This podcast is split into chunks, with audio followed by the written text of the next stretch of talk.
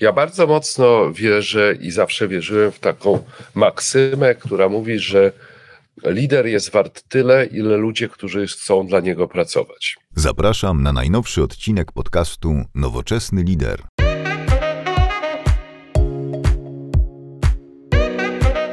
Dzień dobry, witam Was serdecznie w podcaście Nowoczesny Lider i dzisiaj moim Waszym gościem jest Przemek Gdański, e, CEO i prezes zarządu w firmie BNP Paribas Bank Polska. Dzień dobry Przemku. Dzień dobry, witam Cię, cześć. E, dziękuję Ci bardzo za poświęcony czas e, i za spotkanie w nowym roku. I mam do Ciebie też pytanie takie, mo, może zresztą pytam się o pasję na końcu, ale ta pasja jest też bardzo bliska memu sercu. Powiedz mi, czy Ty grasz w szachy? Ja w szachy to grałem. Grałem przed laty, grałem intensywnie, grałem dużo. A mówiąc precyzyjnie, czy gram w szachy teraz, bardzo, bardzo sporadycznie na chess.com, na komórce z przeciwnikami z całego świata. I, ale to jest bardzo rzadkie zjawisko. Niestety na szachy nie mam już czasu.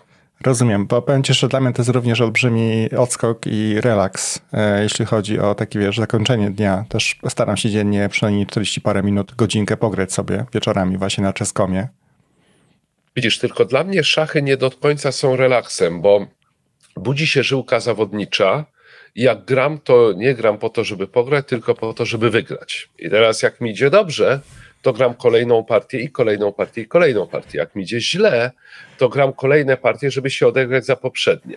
I tam jest napięcie. Ja wiem bardzo dobrze, że na przykład pogranie w szachy na chess.com przed pójściem spać powoduje, że mam problem, żeby zasnąć, bo jednak czuję się pobudzony, zmobilizowany i taki nagrzany tą szachową walką, więc e, trochę inaczej u mnie to wygląda.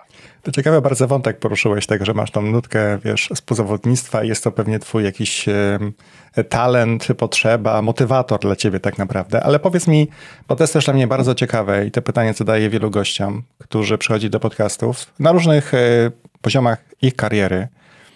Ale czy zaczynając karierę naście, 20 lat temu, myślałeś, że będziesz CEO dużego banku? To był twoje marzenie, to był twój plan?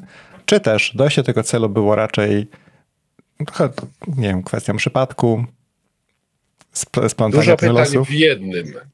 E, po pierwsze, ja karierę zaczynałem, no niestety nie 15 czy 20, a bardziej 30 lat temu. E, I zaczynałem ją w bankowości. Ja zresztą od tamtej pory pracuję wyłącznie w bankowości. Nigdy nie zdradziłem branży, którą kocham. I przyznam wprost, ja chciałem zostać prezesem banku. I to od wczesnych e, etapów swojej kariery postawiłem sobie taki, taki cel. No pewnie było to bardziej marzeniem niż celem. E, także tak to wygląda. Czy dojście do tego celu jest efektem wyłącznie świadomego, metodycznego dążenia, czy wymaga łutu szczęścia? Myślę, że absolutnie to szczęście jest potrzebne, zresztą jak w wielu innych dziedzinach życia, czy sportu, czy wreszcie w szachach. To się w szachach mówiliśmy, prawda, że było takie powiedzenie, ono nie jest stricte szachowe, że szczęście sprzyja lepszym, ale jednak ten element szczęścia zawsze jest potrzebny. To prawda, chociaż powiem szczerze, jak obserwuję, to y, szacha mogę godzinami, ale jak obserwuję tych najlepszych graczy, to nie wiem ile tam jest szczęścia, ale po prostu predyspozycji danego dnia. E, bo zawsze mnie fascynuje, jak y, są wywiady z Carsenem, który mówi na przykład, że jemu pamięć szwankuje, po czym pokazują mu e, pozycję szachową sprzed 30, tam 20 paru lat, on pamięta partię, z kim grał, jak było miejsce i godzinę. Więc ja mówię, to jakby to, to nie to samo, ale to prawda. No, nawet najlepsi szachiści na świecie popełniają błędy, które by się nam nie przydarzyły w normalnych okolicznościach. To prawda, to prawda. Jest tak. ten, kto gra z takim topowym graczem i akurat jest beneficjentem tego błędu, no trudno powiedzieć, że nie miał szczęścia. To prawda, no to na ostatnich mistrzostwach e, świata w szachach szybkich przecież nasz e, trener kadry wygrał z Carsonem raz albo dwa razy nawet. Jest.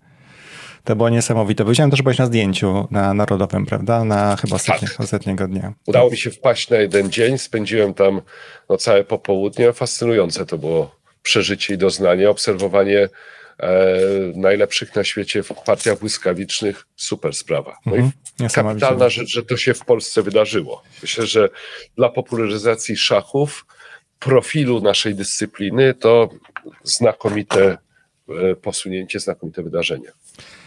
To wracając trochę do ciebie jeszcze pozwól. E, jeśli patrząc z tej też perspektywy twojej kariery, wspomniałeś, że e, to oczywiście ciężka praca, na, pewno rozwój nad sobą, e, trochę szczęścia. Też Dominika w podcaście, jak rozmawialiśmy, ona wie, że no miała szczęście i to było w różnych momentach różne szczęście ją spotkało. Raz spotkało ją szczęście na przykład, że nie była promowana za szybko. Bo ona bardzo chciała się rozwijać, ale ktoś mówi jeszcze chwilę poczekaj, Dominika, to jest jeszcze nie ten moment. Powiedz mi z Twojej perspektywy, e, co w Twojej karierze było najłatwiejsze, a co było najtrudniejsze e, przed dojściem do tego miejsca, gdzie jesteś dzisiaj? U, co było najłatwiejsze? No to z takim pytaniem to się jeszcze nie zetknąłem. A cóż było najłatwiejsze? Czy wydaje mi się, że w budowaniu kariery nic nie jest z definicji bardzo łatwe. Dużo łatwiej jest jeżeli budujemy tą karierę w obszarze, w branży, którą fundamentalnie lubimy. I ja bankowość lubiłem, wydaje mi się, od zawsze, a na pewno od czasów studiów, potem pracy w Londynie, gdzie chodziłem po bankach, oglądałem, jak one wyglądają, zbierałem broszury, czytałem te broszury wieczorami. Więc jakby znalazłem się z, absolutnie ze świadomego wyboru w branży, która była bliska memu sercu. Im dłużej w niej, niej byłem, tym bardziej ją lubiłem.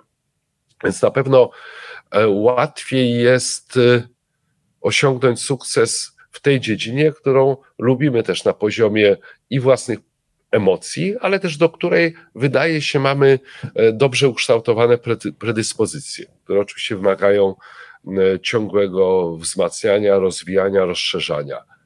A co było najtrudniejsze? No znowu, czy w dojściu, czy w określonej roli? Wydaje mi się, że tak od końca trochę mówiąc, że niewątpliwie najtrudniejszą rolą, jaką do tej pory sprawowałem, jest obecna rola. Tak? Czyli prezesa dużego banku, który to bank urósł bardzo wyraziście przez ostatnie lata, który przejął um, biznes jednego ze swoich tradycyjnych konkurentów, robiąc tym samym duży skok rozwojowy do przodu, jeśli chodzi o skalę. Zarządzanie takim procesem było niezwykle wymagającym, wielowątkowym wyzwaniem, więc najtrudniejsza jest obecna rola. E, a co było najtrudniejsze do niej dochodzeniu?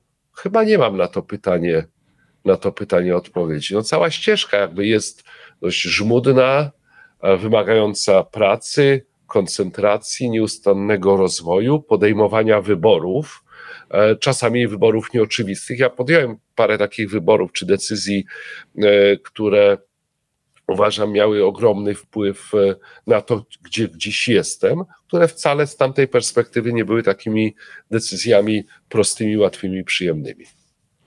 Myślę, dla mnie na przykład osobiście, jak ja myślę właśnie o swoim e, wiesz, życiu zawodowym, to ja mieszkałem przez x lat w Poznaniu, to było moje rodzinne miasto i e, zawsze pamiętam dowcip poznaniaków, co jest najlepszego w Warszawie, to jest pociąg do Poznania. Taki był dowcip kiedyś. Jakby... Były takie dowcipy. Ale Poznań to piękne miasto, bliskie memu sercu też dlatego, że moi oboje rodzice skończyli studia na Uniwersytecie imienia Adama Mickiewicza w Poznaniu właśnie. Czyli prawnicy, zakładam. E, nie, Ma, psycholożka wow. i matematyka. A, okej, okay. okay, no to ciekawe. E, I właśnie pamiętam, że w moim przypadku to ja byłem taki przerażony zawsze zmianą tego miasta na inny. Po prostu nie miałem odwagi, powiem ci szczerze. E, I pamiętam, że pierwszy raz, kiedy przeniosłem się z Poznania do Warszawy, to był ten przełom. I później zmieniałem swoje miejsce zamieszkania chyba już 11 czy 12 razy. Mówiąc, zmieniając, mówiąc, przenosząc się z całym dobytkiem w nowe miejsce po prostu tak naprawdę. Ale już w Warszawie. E, nie, nie, w ogóle ja tak samo jak ty, trochę mieszka, mieszkałem w Londynie przez ponad dwa lata, mieszkałem we Włoszech, w Hiszpanii, e, w Polsce już w czterech miastach chyba przenoszę się po prostu się, wiesz, w ramach pracy. Ale to zupełnie normalne, ale dla mnie kiedyś to był totalny, wiesz, jakby to szok i no nie, no nie, nie odważę się, jak, jak ja sobie poradzę, o obcym mieście, gdzie moi znajomi, przyjaciele i tak dalej. E, bo także to są jakby różne, mi się wydaje, są perspektywy, jak padało to pytanie. E, tak samo jak mam e, czasem taką perspektywę, ja po prostu jestem trochę słaby, w, jestem dobry w planowaniu, wizjonerstwie, też mam takie talenty. Trudniej mi jest, wiesz, skupić się na dziennej pracy. Więc potrzebuję kogoś, kto mnie w tym wszystkim wzmocni. To każdym pracy jest dla mnie trudne, powiem szczerze. Tak zupełnie operacyjnie patrząc, strategicznie super, operacyjnie trochę gorzej. Powiedz mi w takim razie, bo też przy okazji chciałem cię dopytać, bo z perspektywy też kompetencji liderskich, przywódców, osób, które jakby zarządzają dużymi przedsiębiorstwami, no żyjemy w bardzo mocno niestabilnych, nieprzewidywalnych czasach. Z każdej perspektywy patrząc, już tam COVID, ustawodawstwo, prawo, podatki, complexity unijne, nowe, nowe normy, wszystko się zmienia. Jakby to jest jakby niewiarygodne, ile tych nowych bodźców biznesowych się pojawia codziennie. E, I tak chciałem cię spytać z swojej perspektywy, jakie dla siebie są kluczowe kompetencje, patrząc na, na liderów i, i na siebie samego, które uważasz są najbardziej adekwatne w chwili obecnej w zarządzaniu przedsiębiorstwami, firmami, y, no i dowożeniu rezultatów?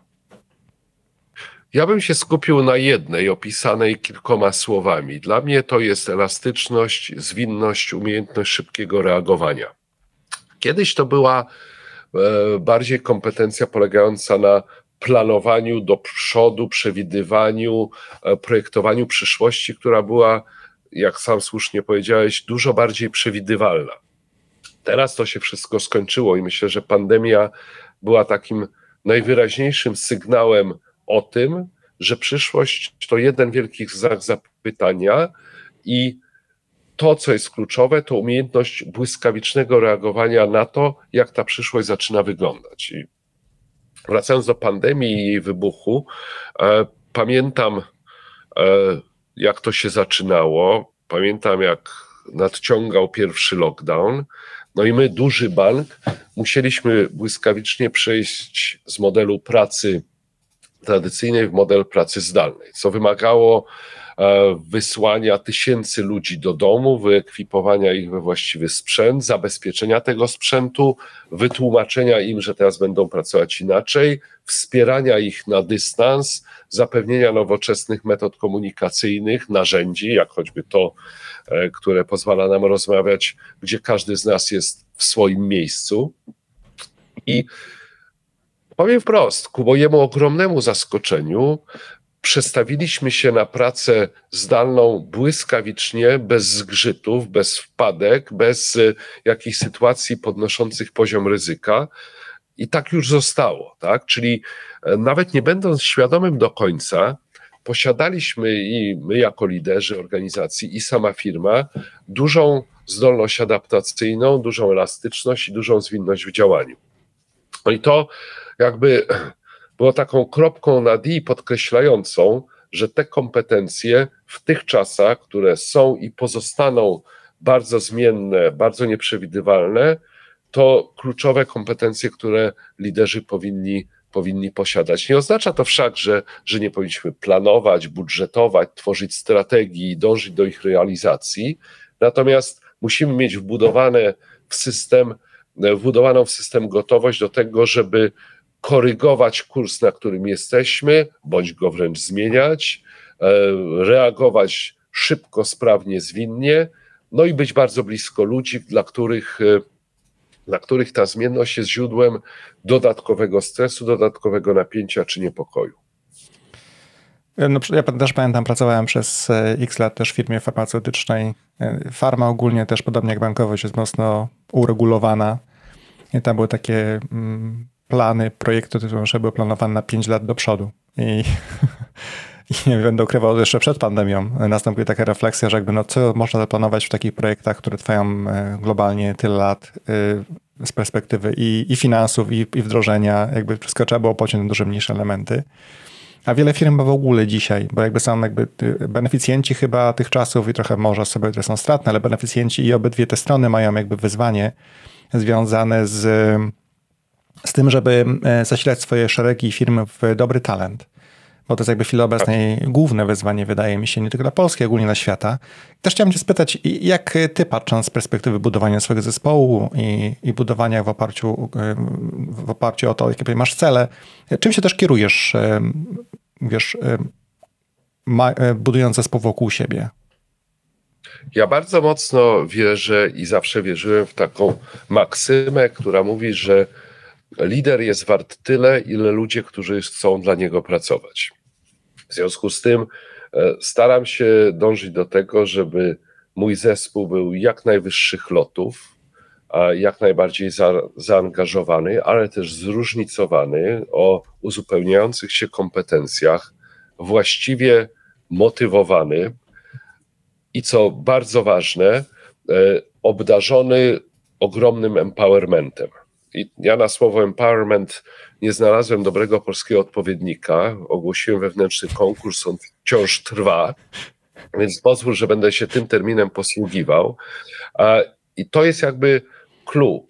Dobrzy ludzie, najlepsi ludzie są w stanie dać siebie bardzo wiele wtedy, kiedy czują własną sprawczość, kiedy są wyposażeni w narzędzia, możliwości, kompetencje do działania, również z decyzyjnością, kiedy nie czują presji ciągłej kontroli i monitoringu, a równocześnie wiedzą, że ich szef, ich lider jest zawsze dla nich dostępny, że może być źródłem wsparcia, rady, inspiracji, bądź po prostu stroną dialogu, który pozwoli takiemu menadżerowi, liderowi dojść do konkluzji, dzięki temu, że może swoje pomysły zderzać z kimś innym, często bardziej, bardziej doświadczonym. Więc e, nie tylko swój zespół, ale całą organizację budujemy w oparciu o empowerment. To jest jedna z naszych pięciu kluczowych wartości. I głęboko wierzę w to, że na każdym szczeblu w organizacji poczucie sprawczości, poczucie możliwości działania, e, brak nadmiernych mechanizmów kontrolnych powoduje, że ludzie są A szczęśliwsi, B bardziej zaangażowani, C dużo bardziej skuteczni. I myślę, że to jest jakby złoty środek bez względu chyba na sektor, wiesz, bo e, rozmawiając z osobami w dowolnej branży, sektorze, zawsze pojawia się elementów, e, które dla ludzi jest ważne, czyli sprawczość i tego, co robią, jakby, to, czy to, co robią, ma sens. I to jest chyba bardzo A, ważne. No dokładnie, bo, bo, mówimy sprawczość w kontekście empowerment, a tu mówimy sens w kontekście purpose. Kolejne polskie słowo, e, zgrabne, ale chyba dość powszechnie już stosowane. Ludzie muszą wiedzieć, po co robią to, co robią, po co my to wszystko robimy. I nie jest wystarczającym stwierdzenie, robimy to, żeby maksymalizować zysk, zwrot na kapitale czy wartość spółki. Ten sens musi być głębszy, on musi być osadzony w realiach, w jakich jesteśmy, w świecie, w którym funkcjonujemy. Musimy widzieć pozytywny pozytywny wpływ tego, co robimy, na to, co nas otacza. Musimy czuć poczucie odpowiedzialności, współodpowiedzialności za świat, w którym działamy, za środowisko, w którym funkcjonujemy, za społeczności, które nas otaczają. I, i jakby nie pokazanie ludziom tego sensu e, działania znowu grozi frustracją, spadkiem wyników, spadkiem zaangażowania. E, więc jakby oprócz empowerment, ten purpose to jest kluczowa sprawa, a to wszystko powinno być zbudowane na fundamencie e, złożonym z wartości, które są wartościami podzielanymi przez firmę i chciałbym wierzyć przez przeważającą większość ludzi, którzy w tej firmie pracują. Jeszcze znalazłem bardzo ciekawy twój e, cy, cy, cytat z ciebie, twoją wypowiedź związana z autentycznością. I tutaj muszę szybko tłumaczyć, bo to jest napisać po angielsku, że wierzysz w autentyczność bez względu na to, kim jesteśmy jako profesjonaliści. Nie powinniśmy nigdy nosić masek. E, ludzie dookoła nas bardzo szybko odkryją, że udajemy. I teraz to jest takie ciekawe stwierdzenie, też trochę zawsze wydawało się, że branża bankowa jest taka dość, skost, wiesz, jakby stereotyp, skostniała, raczej nie pokazuje empatii, nie pokazuje emocji. To jest zupełnie coś odwrotnego. Udaje ci się być autentycznym zawsze? Czy są momenty, w których musisz na jakąś maskę założyć i powiedzieć, no dobra, tutaj muszę udawać na kogoś innego niż jestem? Wiesz co, wydaje mi się, że udaje mi się być autentycznym prawie w każdej sytuacji. Maski nie przywdziewam. Czasami zmuszony jestem ubrać klasyczny bankowy garnitur. No, krawat to już nie, ale to jeszcze się e, czas jakiś temu zdarzało, czyli pewną taką zbroję czy, e, czy element kamuflażu branżowego. I bo wiesz, ja przede wszystkim jestem Przemkiem Gdańskim, a dopiero potem jestem prezesem dużego banku. Jestem ojcem, jestem mężem, jestem przyjacielem. Jakby ten komponent bycia zawodowo, kim jesteśmy, jest tylko jednym z elementów życia. Tak? I teraz jakby bycie kimś zupełnie innym w jednej części tego, co robimy, wydaje mi się totalnie nienaturalne, zresztą bardzo trudne, żeby nie rzec schizofreniczne. I wydaje mi się też, że na końcu byłoby to totalnie nieskuteczne. No ja nie umiałbym przychodzić do banku i stawać się ponurym introwertykiem, bez dystansu do siebie, za to z ogromnym dystansem do ludzi, z którymi pracuję. No to, to by zgrzytało przy w każdej sekundzie takiego funkcjonowania. A więc y, no, uważam, że jestem autentyczny. E, wspomniałem o tych sytuacjach garniturowych. Oczywiście inaczej trochę inaczej się zachowuje, będąc na spotkaniu w Narodowym Banku Polskim e, z jego prezesem, czy w centrali BNP Paribas w Paryżu. Trochę inaczej to wygląda w trakcie choćby naszej swobodnej rozmowy, ale to nie jest kwestia maski, tylko to jest kwestia jednak troszkę większego wewnętrznego uspokojenia i bardziej precyzyjnego doboru, doboru słów. Ja myślę, że patrząc również w kierunku takim e, demograficznym, jak zmieniają się w ogóle firmy, społeczeństwo ogólnie, ale tam, gdzie pracujemy, e, pojawia też ta, takie powiedzenie ageism, czyli to, że nasze struktury w firmach są już tak bardzo zróżnicowane wiekowo, Wydaje mi się, że też taki sposób bycia, jak ty przedstawiasz, ja też preferuję taki właśnie, e, też lepiej trafia do ogólnie do różnych grup społecznych, grup, grup wiekowych tak naprawdę. E, ludzie też doceniają to, że to jest właśnie nie jest korporacyjne, że to jest właśnie normalne, to jest ludzkie, to są cele, ale to jesteśmy właśnie, to jestem ja, Przemek Gdański, przy okazji prezes banku, tak naprawdę. Wiesz, e, ja nigdy tak do końca nie rozumiałem, czemu akurat w branży bankowej kształtował się taki wizerunek, model bankowca w nienagannym, ciemnym garniturze, w koszuli ze spinkami i ciasno zaciśniętym krawatem.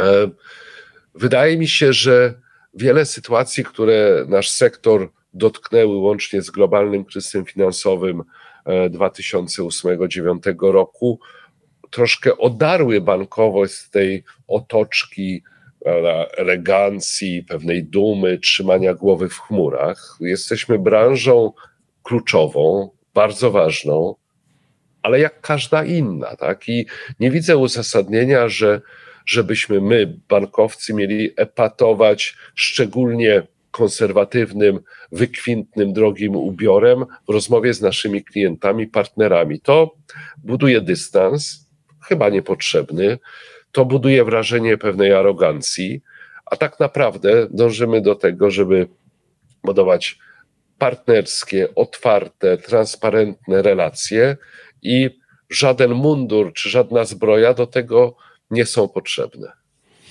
Ja teraz znalazłem jeszcze jeden twój, jedno, znalazłem wiele wypowiedzi, jedną jeszcze zapamiętałem o, o jak wyglądała rola prezesa banku kiedyś, a dzisiaj nawiązywałeś tam do, e, muszę przyjąć depozyt, e, kiedyś prezes przyjął depozyt na 5, sprzedawał za 10, po czym od 13 szedł grać golfa. To też było bardzo o, fajne porównanie. Wiesz, ono nie jest prawdopodobnie moje i występuje w różnych mutacjach i tak się bankowość przez lata opisywało. E, ona się stała dużo bardziej skomplikowana, mhm. ta nasza branża. E, bardzo silnie uregulowana. Regulacje przychodzą do nas z wielu instytucji i wielu geografii. One są niezwykle skomplikowane, często niespójne ze sobą i tak naprawdę dużo pracy polega na tym, żeby funkcjonować zgodnie z tym reżimem regulacyjnym, poprawnie, e, spokojnie, bezpiecznie. W związku z tym ten czas, który kiedyś można byłoby spędzić grając w golfa, teraz jest spędzony, spędzany na różnego typu wewnętrznych dyskusjach, procesach, które mają zapewnić, że bank funkcjonuje zgodnie z, z regulacjami jest naprawdę podmiotem w pełni bezpiecznym i godnym absolutnego zaufania. E, Przemku, mam jeszcze takie pytanie. Czy kojarzysz może taką organizację jak Diversity Hub w Krakowie? Szczerze mówiąc nie. E, to e, dlaczego tego pytam? Bo miałem taką dyskusję ostatnio, trochę zmieniając temat, na, na kolejny, który chciałem z Tobą poruszyć, e, z Anią Dąbrowską, która ten hub w Krakowie prowadzi. Pracuje z firmami od już wielu lat nad budowaniem agendy różnorodności. robi również badania, robi, robi wydarzenia związane z tym tematem. Jej perspektywa zupełnie szczera jest taka, że jak Polska jesteśmy jeszcze no, nie do końca gotowi na akceptowanie różnorodności wszelako rozumianej. Czy Co to znaczy, jako Polska nie jesteśmy e, gotowi? Firmy, które ona pracowała, e, podawała przykłady, e, że na przykład pojawia się, pojawia się na przykład program w danej firmie inkluzywności, różnorodności, to ona dostaje momentalnie prośbę o to, żeby przygotować jakąś agendę, żeby odhaczyć, wiesz, odhaczyć haczyk, że jakby jesteśmy już tutaj, coś robimy, natomiast nie ma w tym żadnej takiej wiary, że ta różnorodność jest ważna z wielu różnych względów. I, I, ogólnie jest często jej organizacja i fundacja no nie zawsze pochlebnie cytowana w różnych miejscach, jeśli chodzi o to, co robi. To mówiła Ania to skomentować? E, właśnie chciałem cię skomentować o to, ponieważ ja, ja naprawdę szczerze podziwiam e, twoją pasję i otwartość w promowaniu różnorodności. Naprawdę, szczerze. Bo jakby patrząc na, na twój profil na LinkedInie, na twoje wypowiedzi, jakby tam nie ma e, momentu zawahania, czy ty wspierasz, nie wspierasz. To jest bardzo, bardzo cenne i bardzo ważne moim zdaniem. Ale właśnie, tylko że jesteś zaangażowany, chciałem cię spytać o to, czy to podzielasz takie zdanie, czy masz inną opinię na ten temat? Po pierwsze, świat jest różnorodny ta różnorodność z nami jest. Czy to się wszystkim podoba, czy nie, ona jest. Ludzie są różni i to pod bardzo wieloma względami. A to, co nas łączy, to to, że jesteśmy ludźmi wszyscy. W związku z tym musimy umieć ze sobą współpracować, ze sobą kohabitować i najlepiej byłoby, gdybyśmy się polubili i zaakceptowali ten fakt y, w taki pozytywny sposób, że jesteśmy różnorodni e, i kropka. A druga rzecz jest taka, że ja bardzo mocno wierzę w siłę zróżnicowanych, różnorodnych zespołów. E, I tam używam takiego przykładu, że gdybyśmy mieli zarząd banku złożony z samych klonów mnie samego, to przecież taki zarząd nie wymyśli niczego innego niż ja sam byłbym w stanie wymyśleć. A jeżeli mamy zespół, który jest ekstremalnie różnorodny, jeśli chodzi o bagaż doświadczeń, pochodzenie, e, preferencje, takie inne czy jeszcze inne, e, światopogląd, to szansa na to, że wspólnie stworzymy nowe pomysły, nowe idee, że znajdziemy unikatową, ciekawą drogę, jest gigantycznie większa. I jest mnóstwo badań, które pokazują, że różnorodne zespoły zarządzające spółkami powodują, że te spółki osiągają lepsze, lepsze wyniki. Przy czym to jest ten aspekt biznesowy, natomiast ten czysto ludzki jest taki: jesteśmy różni, bądźmy ze sobą, akceptując w pełni naszą różnorodność, szanując ją, wspierając się nawzajem. Ja uważam, że, że wsparcie należy się tym, którzy mają bardziej pod górę. I trochę nawiązując do tego, co powiedziałeś o Polsce, ja bym się nie podpisał pod tym, że Polska jest niegotowa. Nie do końca rozumiem, co to znaczy być lub nie być gotowym na akceptację różnorodności, która przecież z nami jest, jak w każdym innym kraju. Natomiast y, niestety pojawiają się w Polsce głosy, nastroje, wręcz ruchy, które nie idą w duchu akceptacji różnorodności, a wręcz w kontrze. No, to jest absolutnie fatalne, e, więc e, my u nas w banku staramy się akcentować to, że dla nas różnorodność jest naturalna, oczywista, jest dodatkową wartością i tym samym podawać dobry przykład, inspirować, a równocześnie tworzyć takie środowisko pracy, w którym każdy będzie się czuł dobrze, będzie się czuł bezpiecznie, będzie się czuł przygarnięty, przytulony, będzie pełnoprawnym członkiem zespołu, czy mówimy o osobach odmiennej orientacji seksualnej, czy osobach z niepełnosprawnościami. Każdy jest tu tak samo mile widziany i równie dobrze e, u nas się powinien czuć. No i jakby drugą stroną medalu jest ten świat klientowski. Nasi klienci też są bardzo różni. Byłoby kompletnym wynaturzeniem absurdem, gdybyśmy powiedzieli, że warunki kredytowania dla osób innych niż statystyczna większość miały być gorsze, albo te osoby będziemy traktować w sposób szczególnie szorstki w placówkach. No, co za absurd. My jesteśmy bankiem dla wszystkich i o wszystkich postaramy się zadbać jak najlepiej potrafimy. A A to, że w Polsce trzeba mówić o różnorodności, trzeba e, dawać przykład, trzeba inspirować, wynika no właśnie z tych e, tendencji, które w ostatnich latach szczególnie zaczęły się ujawniać, które są uważam fatalne i cofają nasz kraj w rozwoju do tyłu.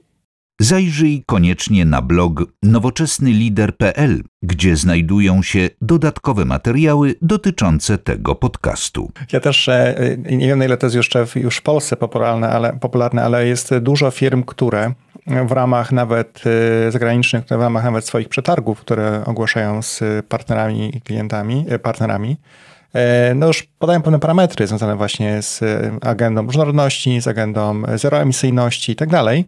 Jest to w ogóle, e, właśnie miałem taką dyskusję z koleżanką wczoraj, już o tyle istotne, że jakby to jest część wygrania albo nie wygrania dealu. Już nawet nie wiem, czy dzisiaj chcesz, czy nie chcesz, jakby zobacz, świat i klienci tak chcą. Nie masz wyboru. Tak. Albo graj w innej lidze po prostu, to jest twój wybór. Tak. I to jest fajne, że jakby to się pojawia coraz częściej. Pamiętam, że jeden z klientów poprzedniej mojej firmie American Airlines po prostu e, miało bardzo proste pytanie w, w swoim kwestionariuszu do wyboru dostawcy czy partnera.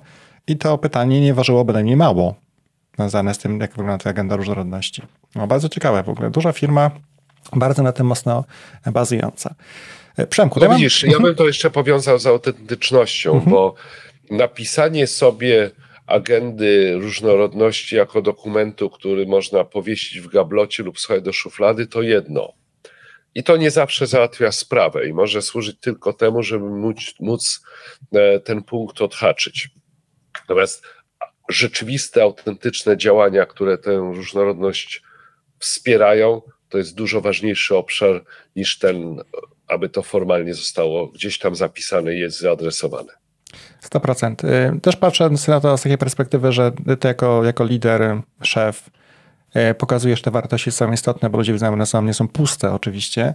Jak wspomniałeś wcześniej przy tych maskach, no to ludzie szybko to udawanie, szybko wychwycam i to skomentują tak czy siak, więc myślę, że to oczywiście z tą się 100% zgadzam. Natomiast mówię, że tylko e, z perspektywy biznesowej nie jest to temat, który można pominąć. Jeśli ktoś tego, tego nie zauważył jeszcze, to niech lepiej zauważy po prostu, bo to jest coraz bardziej istotne w tej globalnej ekonomii. Pełna e, zgoda. E, dla ludzi również, ale patrząc biznesowo, bo mamy czasem dyskusje z ludźmi na różnych poziomach, wiesz, organizacjach, no, że mówimy tyle o pieniądzach. No bo mówimy, no tak, jakby te wartości, cele, nasze wartości są ważne, ale firmy są stworzone tak po to, chyba że jest to fundacja, która jakby jest non-profit, ale są stworzone po to, żeby generować przychody. Więc jakby to robimy również po to, żeby odnieść konkretne korzyści, no bo inaczej nie mierzą pensji, bonusów, szkolenia i tak dalej, więc jakby to jest, wiesz... Wiesz co, a tu się z tobą do mhm. końca nie zgodzę, bo pewne rzeczy warto robić, bo, bo po prostu trzeba je robić, tak? stawanie po stronie słabszych, wspieranie tych, którzy mają bardziej pod górę, obrona wartości uniwersalnych, to jest to, co po prostu trzeba robić. Mhm. I wydaje mi się, że to wypływa z odpowiedzialności firm i ich liderów i nie ma za sobą takiej chłodnej biznesowej kalkulacji, co by było, gdybyśmy tego nie robili. I pewne decyzje podejmujemy z pełną świadomością tego, że one krótkoterminowo mogą e, przysporzyć nam kosztów bądź zredukować przychody. Ja użyję prostego przykładu e, środowiskowego. Myśmy kilka lat temu powiedzieli głośno i wyraźnie, że nie będziemy finansować brudnej energetyki czy też górnictwa węgla takiego czy innego. Koniec kropka. Tak? Co oznacza, że umknęło nam szereg zyskownych transakcji, które na rynku się wydarzyły, których my po prostu żeśmy nawet nie dotknęli, nawet żeśmy ich nie obejrzeli. Niewątpliwie takim krótkim czy średnioterminowym horyzoncie to wpłynęło na niższy poziom przychodów. Ale nikt się nad tym w ten sposób nie zastanawiał. Uznaliśmy, że jako odpowiedzialny duży bank nie możemy wspierać dalszej degradacji środowiska, nie możemy wspierać zwiększania emisji CO2, musimy nasze działania przekierować w zupełnie inną stronę. No i całą siłę rażenia przenieśliśmy na finansowanie energii odnawialnej i robimy to z pasją, z przekonaniem, że robimy rzeczy wartościowe i słuszne. Czyli jakby podsumowując ten wątek, e, aspekty biznesowe są ważne i z reguły e, na poziomie biznesowym tego typu podejście jest właściwe i skuteczne, natomiast niektóre rzeczy trzeba robić, bo po prostu e, one wypływają z poczucia odpowiedzialności, z zestawu wartości, z etyki, którą, która dla nas jest bardzo ważna. 100% to był pewnie mój skrót myślowy. Przemku, mi chodziło tylko o to, że ogólnie y, są takie zaczęte dyskusje, że firmy kierują się głównie pracownikami wartościami, kiedy jednak y, potrzebujemy też generować zyski, żeby być, operować. Chodziło mi tylko o to, absolutnie się z tą zgadzam, że pewne elementy są e, ponad wszystkim innym dla dobrych liderów i dobrych ludzi po prostu. Y, mam takie do ciebie jeszcze takie pytanie, również związane z tobą. Jeśli miałeś powiedzieć, z czego jesteś najbardziej dumny, to co by to było?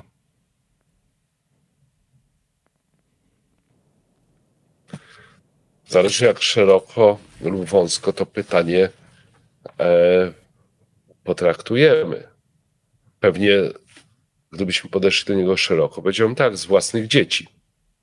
Z tego, e, jakie są, jakie będą, wierząc, że, że nasze wychowanie spowoduje, że będą właściwie postrzegającym świat, postrzegającymi świat z sercem po właściwej stronie ludźmi. A zawodowo, no chyba z tego, jak bardzo nasz bank przez ostatnie lata się zmienił, jak stał się dynamiczny, energetyzujący, jak inaczej wyglądają nasi ludzie. Ja widzę e, swoje koleżanki, swoich kolegów na korytarzu uśmiechniętych. Wyczuwam atmosferę entuzjazmu, wyczuwam mnóstwo dobrej energii czuję, że nasi ludzie wierzą i czują, że robimy razem coś fajnego, że zmieniliśmy e, dużą organizację w taką, która jest zwinna, innowacyjna, otwarta, rosnąca, robiąca rzeczy wartościowe, zbudowana na fundamentach złożonych z podzielanych przez e, większość z nas uniwersalnych wartości. I ta transformacja banku, jaka przez tych ostatnich parę lat się dokonała, jest na pewno dla mnie źródłem ogromnej satysfakcji i radości i dumy, ale tu muszę dodać, ale to oczywiście jest proces, który będzie dalej trwał. To nie jest w żadnym razie zakończona misja, to jest początek pewnej drogi, gdzie no naszą, moją ambicją jest to, żebyśmy byli no takim bankiem, o którym wszyscy będą mówili dobrze, a ludzie tu pracujący będą dumni, że, że są częścią zespołu. Ja też jak zadaję to pytanie, nigdy nie, nie zawężam do, do pytań. Wiadomo, że podcast ma charakter biznesowy, ale tak jak wspomniałeś, y, dowolne osiągnięcie, które ci cieszy, jest ok. Po prostu też po prostu mówi dużo o tobie. To jeśli, pozwoliłby, jeśli pozwoliłbyś jeszcze może, podsumowując naszą dyskusję, y, dla osób, które słuchają tego podcastu, są w jakimś swoim miejscu kariery, E, albo na początku, w środku, może na końcu. Mamy bardzo różnych słuchaczy. Jakie dałbyś im trzy porady, symbolicznie trzy, e, o których zawsze powinni pamiętać, e, planując kolejne kroki w swoim rozwoju zawodowym? Czy będą trzy, czy mniej, czy więcej? Trochę może chaotycznie na zasadzie kolaż. Po pierwsze, i to często mówię ludziom młodym, szukajcie swojej drogi. Nie dajcie się E, wtłoczyć w rolę, która nie jest de facto wasza. No, zdarza się niejednokrotnie, że, że młodzi ludzie wybierają studia, następnie karierę zgodną z tym, jaka jest w rodzinie tradycja. Tak, rodzice byli prawnikami, no trzeba pójść na prawo, zostać prawnikiem. Nie każdy musi być prawnikiem, niezależnie od tego, kim są jego rodzice. Więc jeżeli to nie jest ten kierunek, to stanowczo zachęcam do tego, żeby go zmienić, raczej niż brnąć w kierunku, który nie daje satysfakcji, nie daje radości, a wręcz rodzi frustrację. Czyli poszukujcie własnej drogi. Po drugie, podejmowanie odważnych decyzji. Często e, budując e, karierę, warto podjąć ryzyko, podjąć decyzję, która nie wydaje się, nie wydaje się oczywista. No, w moim przypadku było kilka takich momentów. Ja może wspomnę o jednym, jak to jeszcze w latach 90. E, dostałem propozycję wyjazdu i pracy w Rumunii. W owym czasie Rumunia nie cieszyła się najlepszą reputacją. Pamiętam, że nawet w rodzinie głosy były takie, co ty złego zrobiłeś, że cię do tej Rumunii chcą wysłać. A ja bardzo chciałem pojechać do Rumunii, wcześniej bardzo chciałem pojechać na Ukrainę i otwierać, otwierać nowy bank. Ten plan się nie zrealizował, bo nowy bank nie powstał. A w związku z tym dla mnie taki wyjazd na rynek, który był dynamicznie rozwijający się, gdzie moja rola była bardziej sprawcza niż w Polsce, był kolosalnie istotnym krokiem rozwojowym. Natomiast percepcyjnie nie wyglądało to wcale tak różowo. No i oczywiście wiązało się e, z wyjściem ze strefy komfortu, znalezieniem się w nowym kraju, w nowym miejscu, z innym językiem, inną kulturą. I to mi bardzo pomogło. Rozszerzyło mi niebotycznie horyzonty, e, nauczyło mnie zarządzania zespołami wielonarodowościowymi, wielokulturowymi i uważam, że był to jeden z istotnych, istotniejszych momentów związanych właśnie związanych właśnie z trudną decyzją, taką nieoczywistą decyzją, no można by rzec odważną decyzją, więc podejmowanie odważnych decyzji absolutnie tak, budowanie doświadczeń, które są różnorodne, pod każdym możliwym względem absolutnie również tak, niech, czy to będzie inny kraj, inna kultura, e, inna geografia, inny profil pracy w ramach danej branży, każde tego typu doświadczenie e, jest wartościowe. E, kolejna refleksja jest o tym, że rozwój to jest proces ciągły. On się powinien zacząć jak najwcześniej i nigdy nie powinien skończyć. I o tym, i o tym rozwoju kariery proponuję absolutnie nie zapominać. Przy czym mówiąc o rozwoju, ja nie mówię tylko o wyjeżdżaniu na zagraniczne szkolenia, choć to jest ważne, pomocne i ja w dalszym ciągu to, to robię, ale to jest kwestia czytania, to jest kwestia słuchania podcastów, to jest wreszcie kwestia rozmowy, z, rozmów z ludźmi, bo tak naprawdę każda rozmowa może być wartościowa, może być, inspirująca, może dostarczyć jakiejś myśli, wokół której można zbudować nowy pomysł, nowy koncept albo zmienić na lepsze własne, własne działanie. No i chyba wyszły trzy, a może cztery.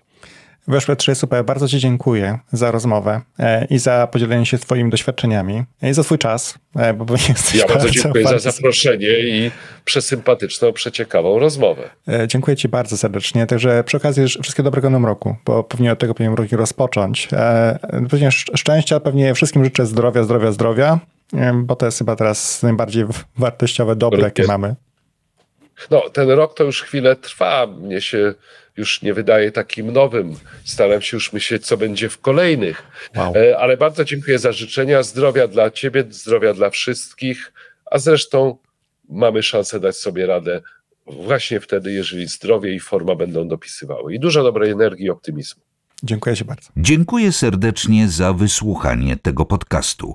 Do usłyszenia w następnym. Jeśli podcast Ci się spodobał, poleć go swoim znajomym.